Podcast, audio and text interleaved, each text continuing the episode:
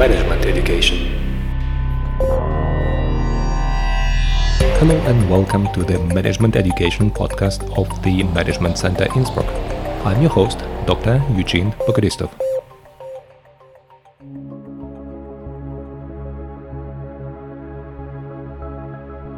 Welcome. This episode of our mini-series on case teaching is dedicated to the second specific way you can resolve your case. As we have talked in our previous episodes, there are three main types of the cases, at least according to William Ellet, whose book I'm recommending you to read. The scholar said that there are three types of scenarios, and the one is the decision scenario, where you have to make a decision, and usually you are provided with a question at the beginning or at the end of the case, where you have to decide which products to produce or which action to make. The second type is the evaluation scenario, where you have to show a deeper understanding of what happens in the case, how are the people, how are the services, company, industry, market, and so on. And finally, the third type of case studies is the problem diagnosing scenario, the one where you have to explain how the problem appeared and what were the main causes for this. In this episode, we're going to talk about the evaluation scenarios. In an evaluation scenario, you usually have a description of the situation, and it can happen that you will have no questions at all or a lot of questions. If you see that there are several questions at the beginning or at the end of the case, and these questions are not about a decision, but rather about the state in which the company is, then we're usually talking about the evaluation scenario. In this case, a professor or maybe your employer expects from you that you introduce a much better understanding of a situation as the one which is given in the case. And I would like to remind you that the evaluation cases are usually more confusing and less linear than, let's say, the decision cases. If you make your analysis on the evaluation of the situation described in the case, Professor William Ellet proposes you to go through five different steps. You have to start your analysis with your evaluation, and you have to propose your position statement, what exactly you think has happened or what exactly you think is happening.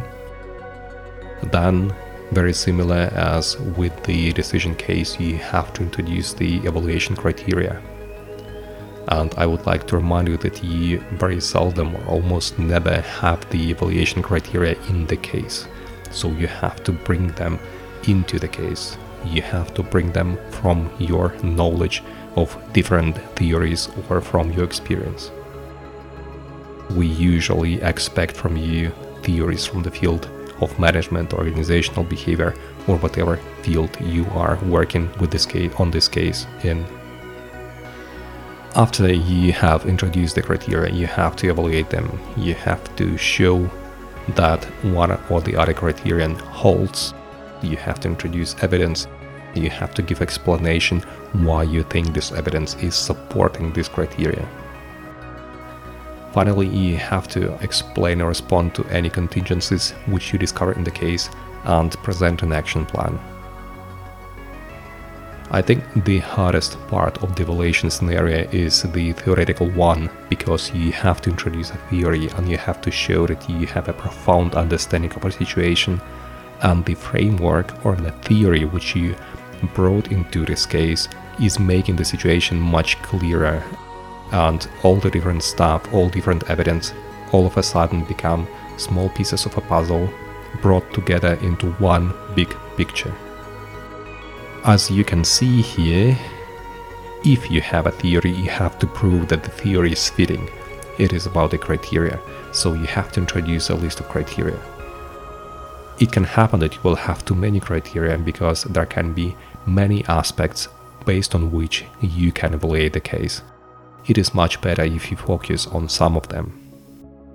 I wouldn't say that having fewer criteria is better than having too many criteria, and as Professor Ellet says, there is a golden middle. If you have too few criteria, then you might be not sufficiently convincing. If you have too many criteria, then it can happen that you lead your reader, your professor, your employer far away from the main idea, from the answer he or she would like to read in your analysis. So if you have several criteria, try to sort them based on their importance and focus on the most important three to five criteria. After you have introduced these criteria, you have to explain and respond to any major contingencies, because it can happen that you have more evidence in the case which might be confusing and which would speak against your theory, so you have to explain it.